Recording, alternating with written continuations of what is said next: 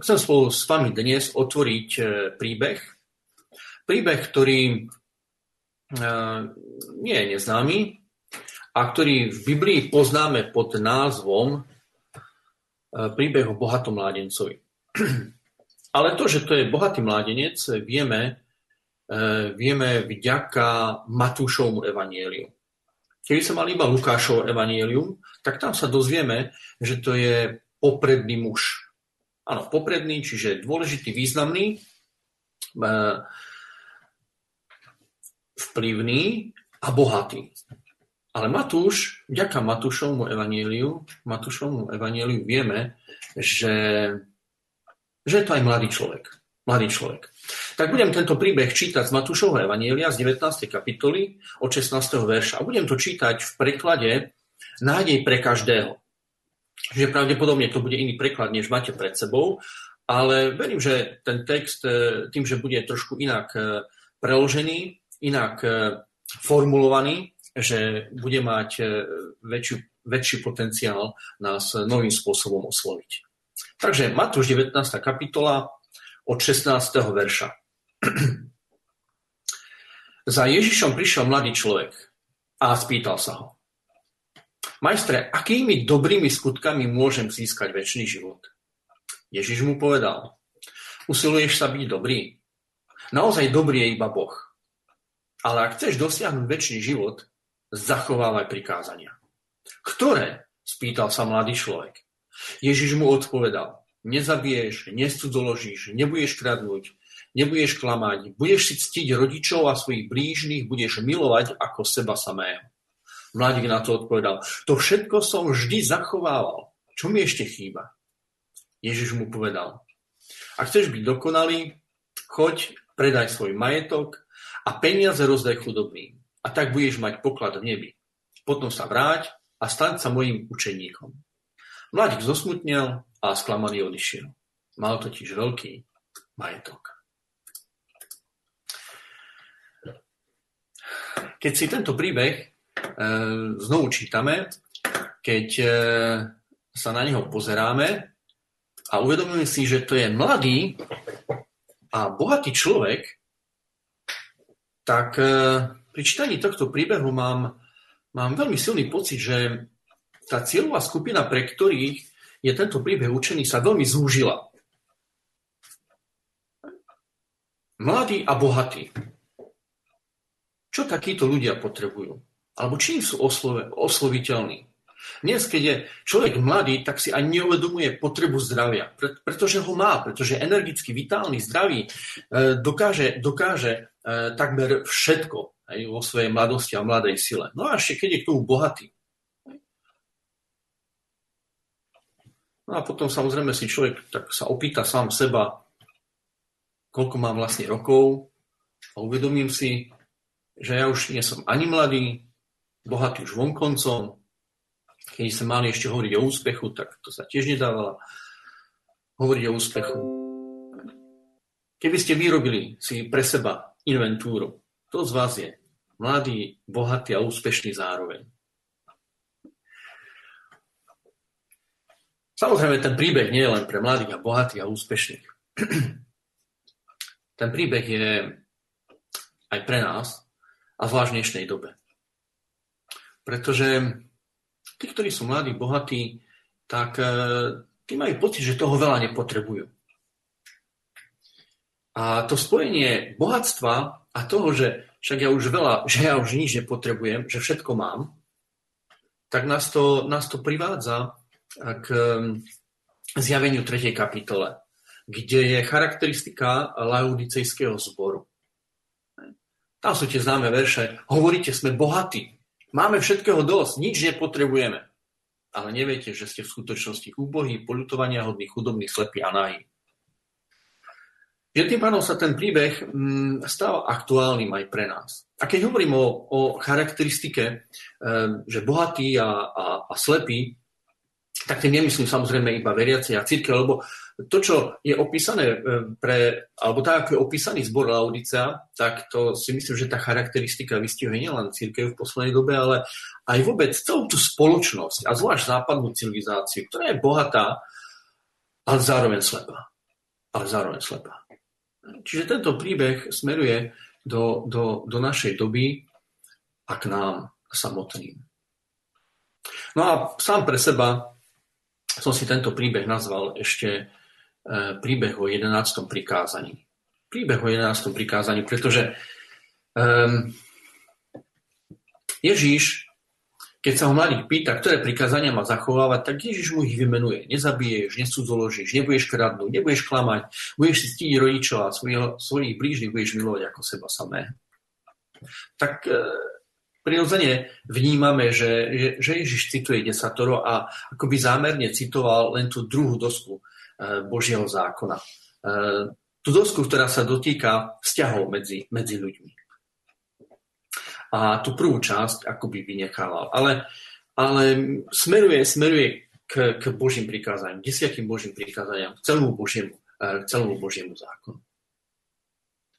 Ale na konci, ku koncu príbehu, Ježíš predsa len ešte vysloví ďalšie prikázanie. Keď hovorí mladencovi, tomu mladému človeku, ak chceš byť dokonalý, choď a predaj svoj majetok predaj majetok a peniaze rozdaj chudobným. I keď ten mladý muž vyjadril, že v podstate celé desatoro zachoval od, od mala, od detstva, tak e, e, Ježiš mu dáva e, do jeho života novú vízu. Hovorím mu 11. prikázanie, ktoré ho má nasmerovať na, na novú kapitolu jeho života. Otázka je samozrejme, ako na to reagoval. Ale to, čo je dôležité si uvedomiť, že Ježiš má pre každého z nás 11. prikázanie. Ježiš má pre každého z nás slovo, ktoré potrebujeme počuť. Um, slovo, ktoré potrebujeme počuť dnes alebo v týždni. Pán Boh sa k nám neustále prihovára.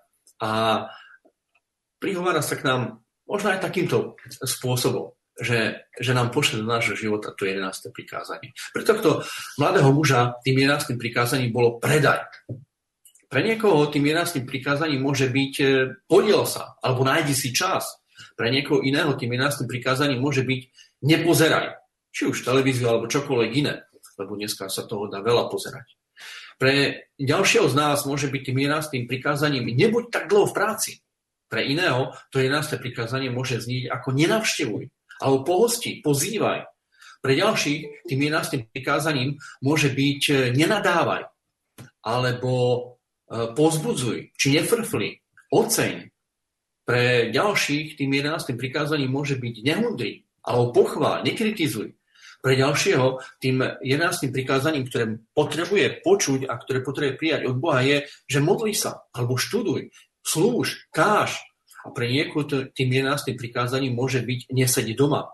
Alebo dneska také možno aktuálnejšie, že nasať si rúško, či iná aktuálna, aktuálna záležitosť.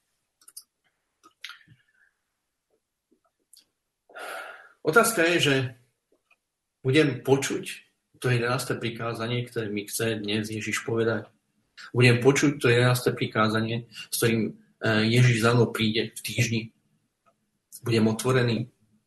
Ja verím, že hej, pretože e, to, že sa stretáme, to, že otvárame Božie slovo, to, že sme ochotní načúvať Božiemu slovu, nás pripravuje na to, aby, aby sme boli otvorení, keď Pán Boh prehovorí do nášho života.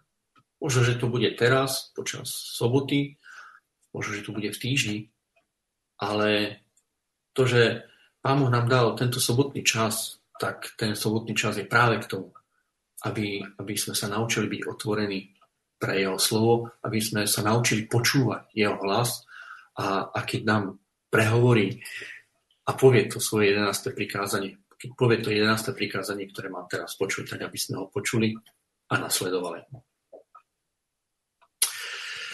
Um, keď sa pozrieme na tohto mladíka, na tohto mladého muža, ktorý prišiel za Ježišom, musíme uznať, že, že sa v ňom kl, skl, alebo sklbili sa v ňom dva protiklady. Na jednej strane je bohatý, a na druhej strane sa zaujíma o duchovné veci, čo je veľmi prekvapujúce, pretože toto nie je bežné. To nie je bežné dnes. Aby človek, ktorý je mladý, bohatý, eh, sa zároveň zaujímal eh, veľmi intenzívne o duchovné veci. Um, ako by nešiel s prúdom svojich rovesníkov. um, nezastával takéto, že po mne potopa, alebo po nás potopa. Nie je nasmerovaný na to, že čo najviac si užiť, čo najviac si utrhnúť z, z, tohto, z tohto sveta, z tohto života. Práve naopak, um, on, on, on sa pýta, pýta na otázku väčšného života. Nepýta sa na to, že kde je dneska nejaká partia, alebo do akého podniku si pôjde sadnúť s kamarátmi, alebo e, ktoré dievča e, by chcel osloviť, či z ktorú by chcel chodiť. Nie, on sa pýta na väčší život. Samozrejme, dnes e, veľmi si človek nemôže ísť, ale tak e, tie spôsoby, ako sa s niekým skontaktovať, môže, môžeme si četovať, alebo e, môžeme sa zísť pri nejakej hre, alebo podobne. Tých možností, ako, ako stráviť, alebo investovať ten čas do niečoho, je strašne veľa. Ale tento mladý muž sa pýta na väčší život. Čo je veľmi zaujímavé. Skúsme si predstaviť, zvlášť my, ktorí sme rodičia, a väčšinou sme tu ako rodičia, že by ste mali doma takéto dieťa. Dieťa, ktoré sa zaujíma o duchovné hodnoty, ktoré sa pýta na väčší život. Nebola by to radosť mať doma syna alebo dceru, ktorá má úprimný záujem o, o, o duchovné veci. Škoda, že vás nevidím. Um, verím, že keby som sa vás na to opýtal, že by ste všetci zbili ruky, všetci, čo sme rodičia, čo máme deti, že to by bola pre nás obrovská radosť mať, mať dieťa, ktoré, mať syna, mať dceru, e, ktoré, ktoré sa zaujíma o, o duchovné hodnoty. Takže toto je na postoji tohto mladíka veľmi e, pozitívne. Tu však musím povedať, že, že mladíkov svet, alebo ten svet, v ktorom sa odohráva tento príbeh, je predsa len trochu iný ako ten, ten náš svet. Dnešný svet je zbavený všetkého nadprirodzeného. V, v dobe, e, kedy, kedy sa odohráva tento príbeh, ľudia ako by mali bližšie k tomu nadprirodzenú, k bližšie k Bohu. Viac riešili vo svojom živote eh, hej, tie duchovné otázky, alebo viac riešili vo svojom živote eh, to, ako Pán Boh vstupuje do, do, do tohto sveta a do ich života. My, ten, ten ich svet bol viac magický. My sme, my sme dnešný svet zbavili úplne všetkého nadprirodzeného. A všetko, čo nepoznáme, e, čo sa trošku vymyká, e, alebo čo nevieme vymyslieť, alebo čo nevieme vysvetliť, čo nevieme celkom pochopiť, no tak, e, tak to zvedieme na, na, na vedcov, na vedu. Naozaj, veda dnes veľa vysvetľuje. Jeden príklad za všetky, tak tu ukážem. Hej. Uh, vedel by mi niekto z vás povedať, ako toto funguje? Aj, alebo vôbec tá obrazovka, ktorú máme pred sebou. Aj, vedel by mi niekto povedať, ako to funguje? Vysvetliť? Verím, že väčšina z nás to nedokáže. Väčšina z nás to nedokáže. Ale tá odpoveď je, že keď ja neviem to vysvetliť, ako toto funguje, i keď neviem povedať, akým spôsobom uh, to môže ísť, Hej, ja by som si ešte, keby to bol aspoň nejaký kábel, ale už aj bez kábela to ide, už ani na nabíjanie nepotrebujem kábel. Hej, ale poviem si, áno, sú tu nejakí múdri ľudia, sú tu vedci, e, ktorí, ktorí to vedia vysvetliť. Čiže aj keď ja to neviem vysvetliť, tak sú tu ľudia, ktorí to vysvetlia. Hej. Čiže dnešný svet je zbavený toho nadprirodzená. Jediná magia, ktorá zostáva, je, je magia tejto obrazovky. Hej.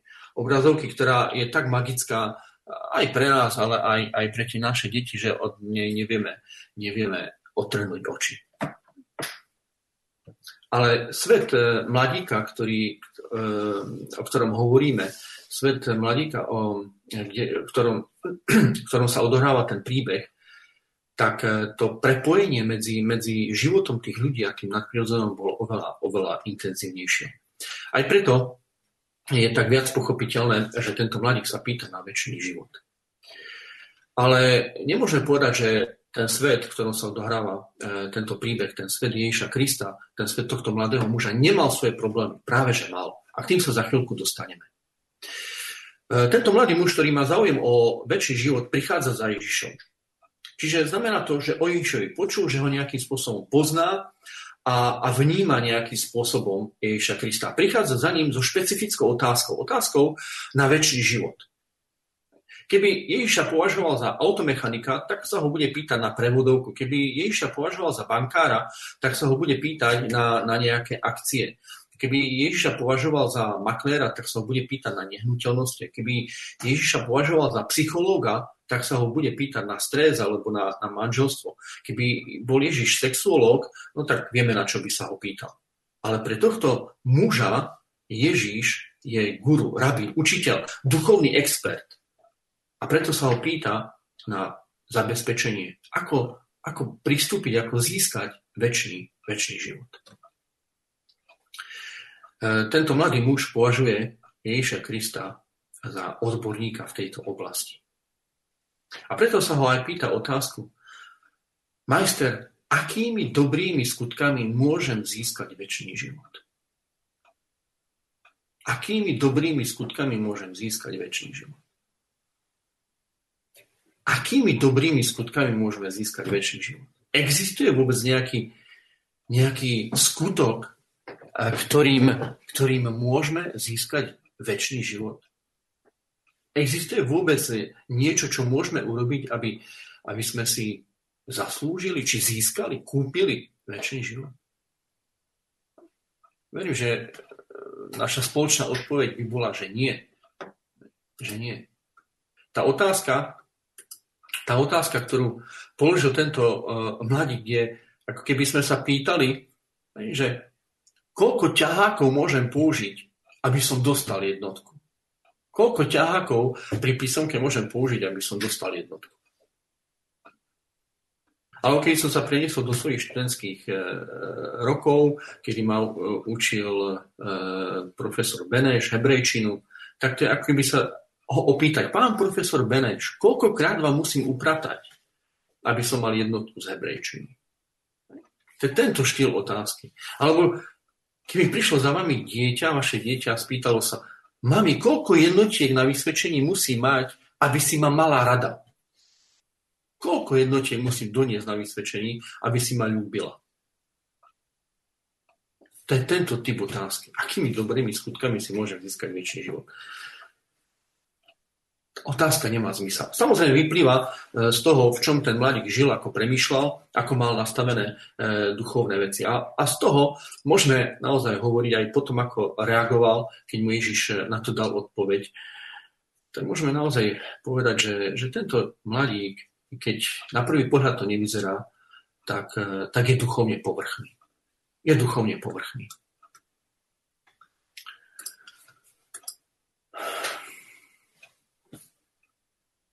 Čo to znamená byť duchovne povrchný? V tomto prípade to môže znamenať to, že zamerať sa na to, čo je vidieť. Zamerať sa na to, čo je vidieť a nie na to, čo nie je na prvý pohľad viditeľné. Možno by som to priblížil tou scénou z Malého princa, ak ste čítali od Exuperiho, tak keď sa malý princ stretne s líškou, tak líška mu hovorí, že dobre vidíme iba srdcom. To hlavné je očiam neviditeľné. A viete, na čo myslím? Mám chuť vás vyzvať, že, že nepoviem vám to, na čo tá liška myslí, ale aby ste to napísali do četu. Ale poviem to, aby sme pokračovali ďalej. Uh, ona hovorí o priateľstve. A o priateľstve hovorí, že to hlavné je očiam neviditeľné. Tento mladík je duchovne povrchný. Pretože sa zameriava iba na to, čo je viditeľné na povrchu, čo je viditeľné na prvý pohľad. Nejde, nejde do hĺbky.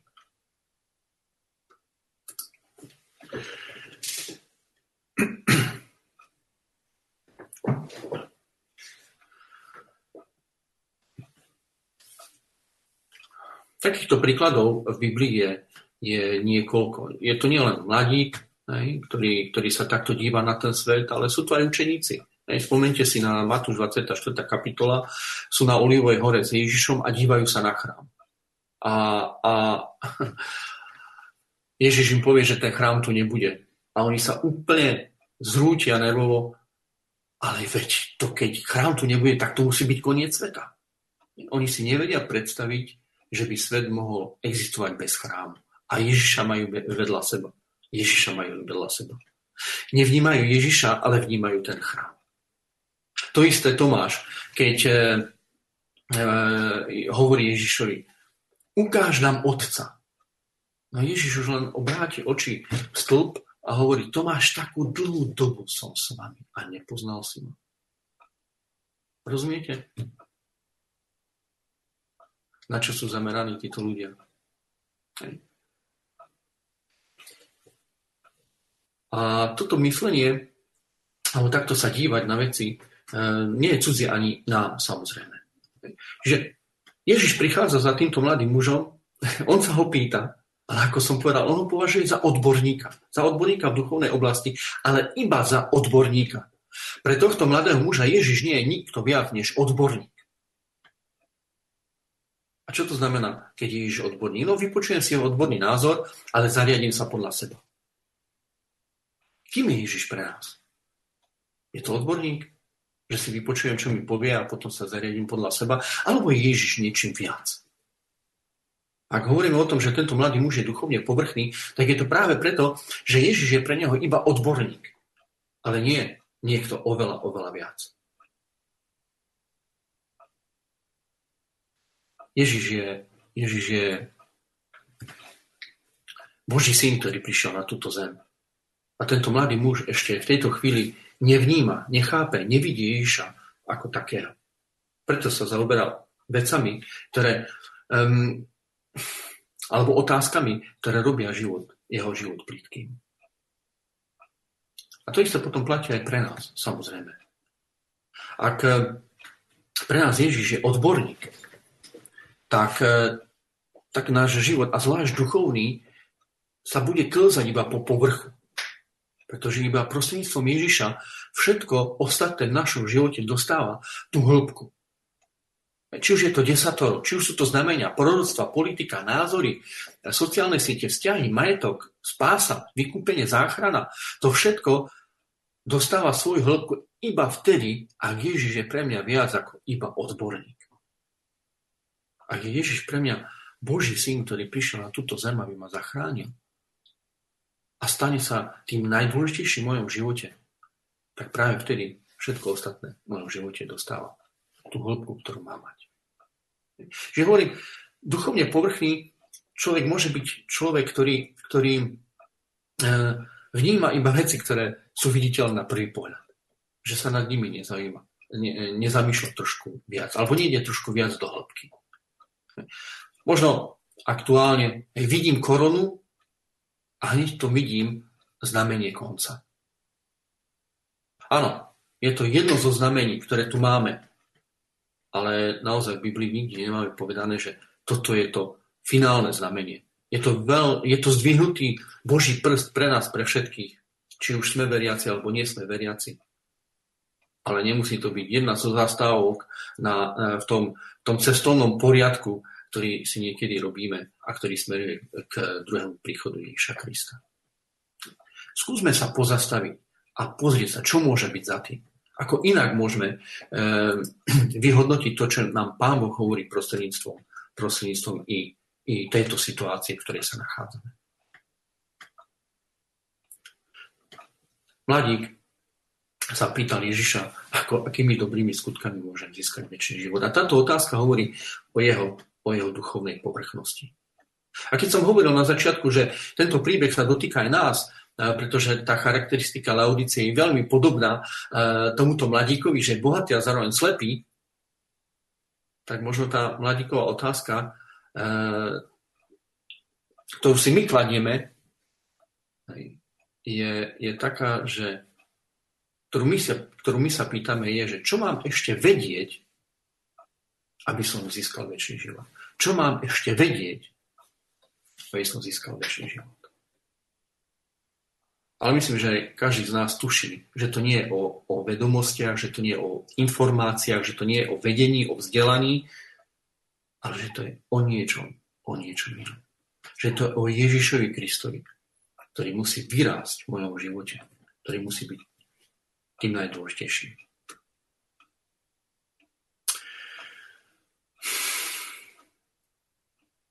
Jeden, jedna ilustrácia, e, ako, ktorá je si myslím veľmi aktuálna a ktorá hovorí o tom, ako mnohokrát e, premýšľame, alebo akým spôsobom môžeme, môžeme premýšľať a to nás potom vedie k tomu, že že nejdeme viac do hĺbky.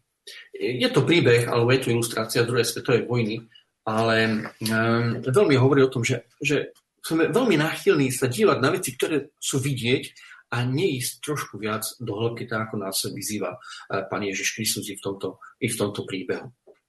Je to ilustrácia z druhej svetovej vojny, kedy americká armáda sa zapojila do druhej svetovej vojny. Zapojila sa tak okrem iného, že e, e, mala bombardéry B-29, to boli veľké lietadlá.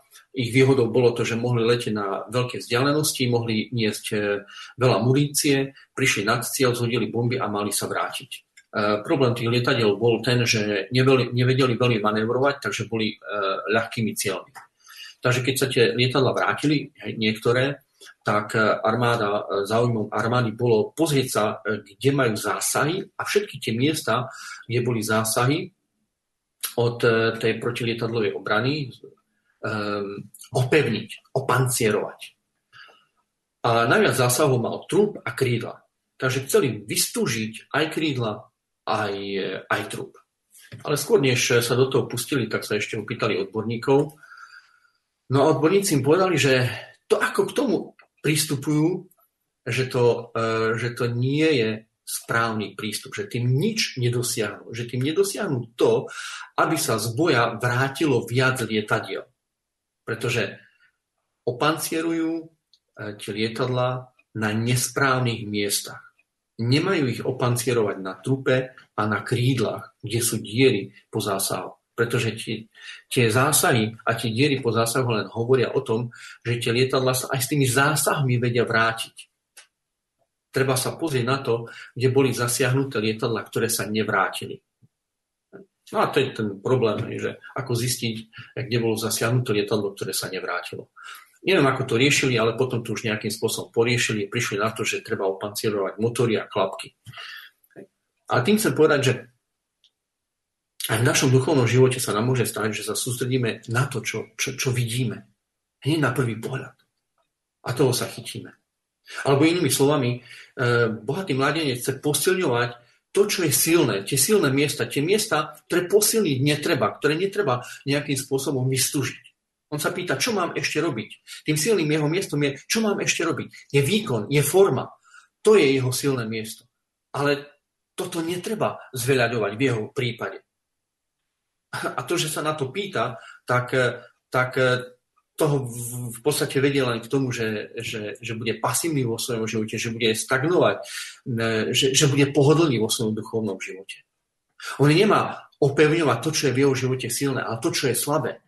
A to slabé je, je odovzdanie, dôvera, vzťah, nasledovanie, otvorenosť k zmene, premena vnútorného človeka. To všetko je v jeho živote slabé.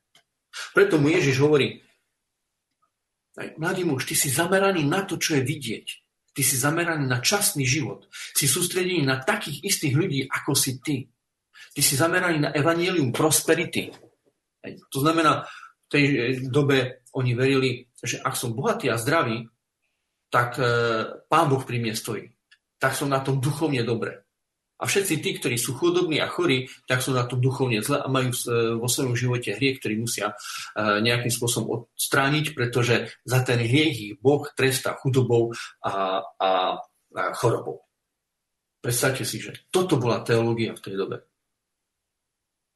V tomto žil tento mladý muž. A Ježiš mu hovorí, keď takto budeš premýšľať, keď e, týmto spôsobom budeš sa dívať na svet, ďaleko sa nepohneš. Zostaneš um, duchovne plitkým človekom. A to, na čo ho upozorňuje, je, že díváš sa len na to, čo je vidieť, na tých, ktorí sú okolo teba bohatí a zdraví, ale nevidíš, koľky zahynuli, koľky prišli o väčší život, lebo robili to, čo ty, lebo premýšľali ako ty. Nevidíš všetkých, nevidíš tie tisíce, desať tisíce ľudí, ktorí keď takto premýšľali, keď takto išli, keď takto žili, tak eh, prišli o väčší život.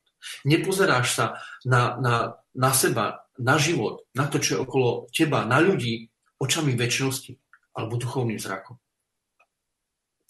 Zameriavaš sa iba, iba na to, čo je vidieť. A nie na to, čo nie je na prvý pohľad viditeľné.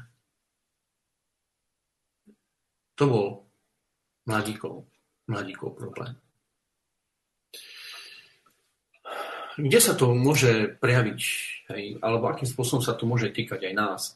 Keď e, čítame Bibliu, neviem, či ste si pri čítaní Biblii, alebo koľkokrát ste si pri čítaní Biblie povedali, keď ste čítali o Enochovi, Možišovi, Abrahamovi, Dávidovi, wow, veď Boh s nimi hovorí. A keby to bolo skvelé, keby Boh ku mne takto prehováral, tak priamo, že by som ho počul. No a samozrejme potom túžime. E, chceme to. Pretože to vidíme. Je to napísané v Biblii. A vtedy, ako keby sme si neuvedomili, že na, na tomto svete žili 10 tisíce, 100 tisíce veriacich, rovnako dobré, dobrých veriacich, ako bol Enoch, Mojžiš, Abraham, David a ďalší, ktorí takto Boží hlas vo svojom živote nepočuli. Ale napriek tomu boli vo svojom živote rovnako verní ako títo ľudia.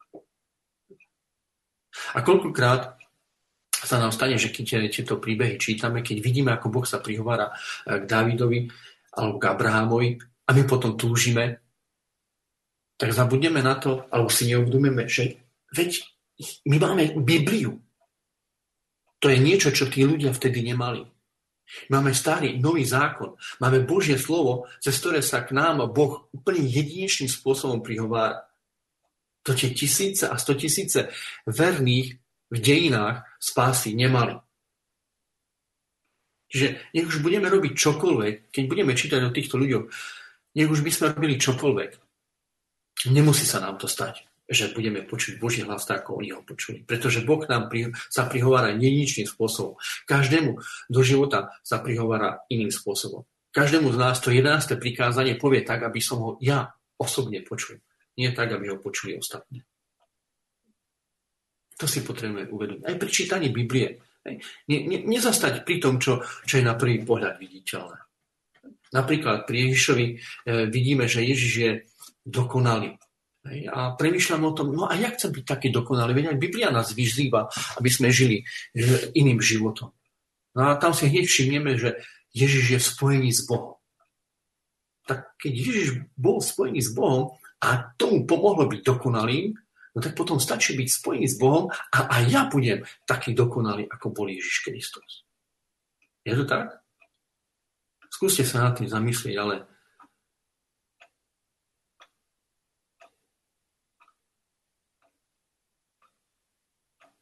aj keby náš život, alebo my sami, nikdy nebudeme taký dokonalí, ako bol dokonalý Ježiš. Ježiš bola úplne iná bytosť.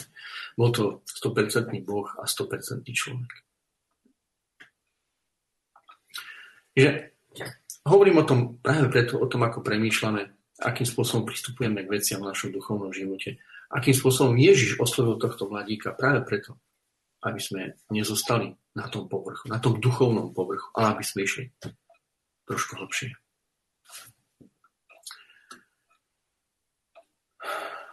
Pre tohto mladého muža Ježiš bol iba odborník. A to je dôvod, prečo na konci tohto príbehu um, je napísané, mladík zosmutnel a sklamaný odišiel. Mal totiž veľký majetok.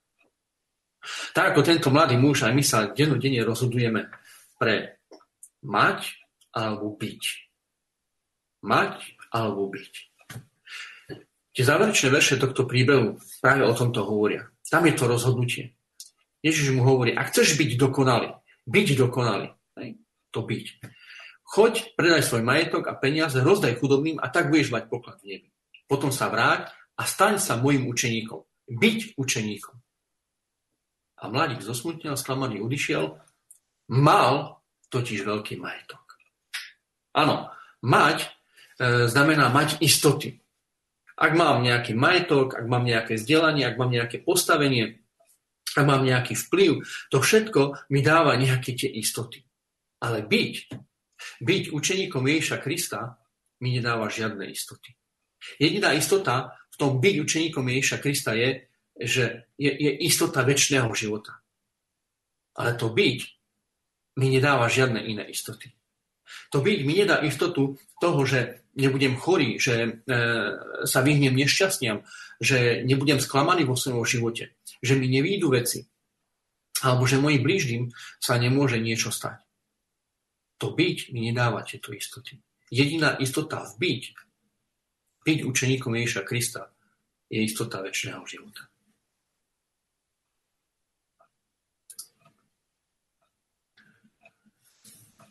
Jeden mladý muž sa rozhodol byť e, e, námorníkom, čiže ono sa to neudialo u nás, udialo sa to v Spojených štátoch, e, chcel vstúpiť do námorníctva, chcel sa stať vojakom a námorníkom. A tak keď už prišiel ten deň, kedy mal narukovať a vstúpiť do kasárny, tak jeho mama ho priviedla v luxusnom aute pred kasárne, poboskala ho na rozlúčku, jej syn vystúpil z auta, prišiel k bráne do kasárny, ten strážnik, ktorý tam stal, otvoril bránu do kasárny, on vstúpil dovnútra a kráčal na ubikácie. A ako tak kráčal k ubikáciám, tak vtedy si jeho mama uvedomila, čo ak nemá dosť peňazí, tak zobrala všetku tú hotovosť, ktorú našla peňaženka v aute, vybehla z auta a bežala k bráne do kasárny. Chytila kľúčku dverí a chcela vstúpiť dovnútra, chcela vstúpiť do kasárny.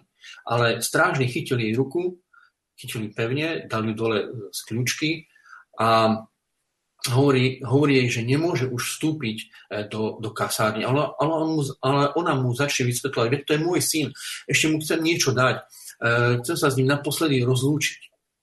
Ale strážny e, jej drží ruku a tichým, ale pevným hlasom hovorí, pani, ja viem, že to je váš syn, ale od teraz patrí moru. Je to námorník.